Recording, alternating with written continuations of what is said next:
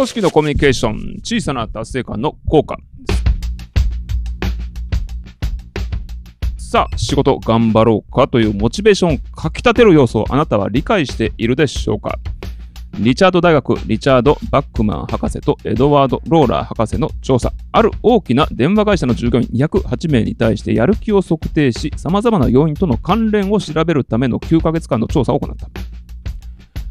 この中では、モチベーションと関連していた項目トップ3が以下の通りと出ました。達成感、職務満足感、それから職務への関与の度合い、つまり、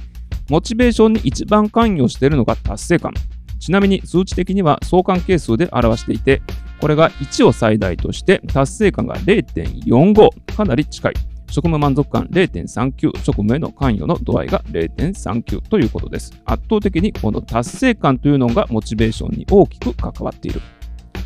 これを仕事の中で使うとすれば、小さな達成感を少しずつ積み上げていくということがモチベーションを継続させていくことの大きな要因になりそうです。本日は以上です。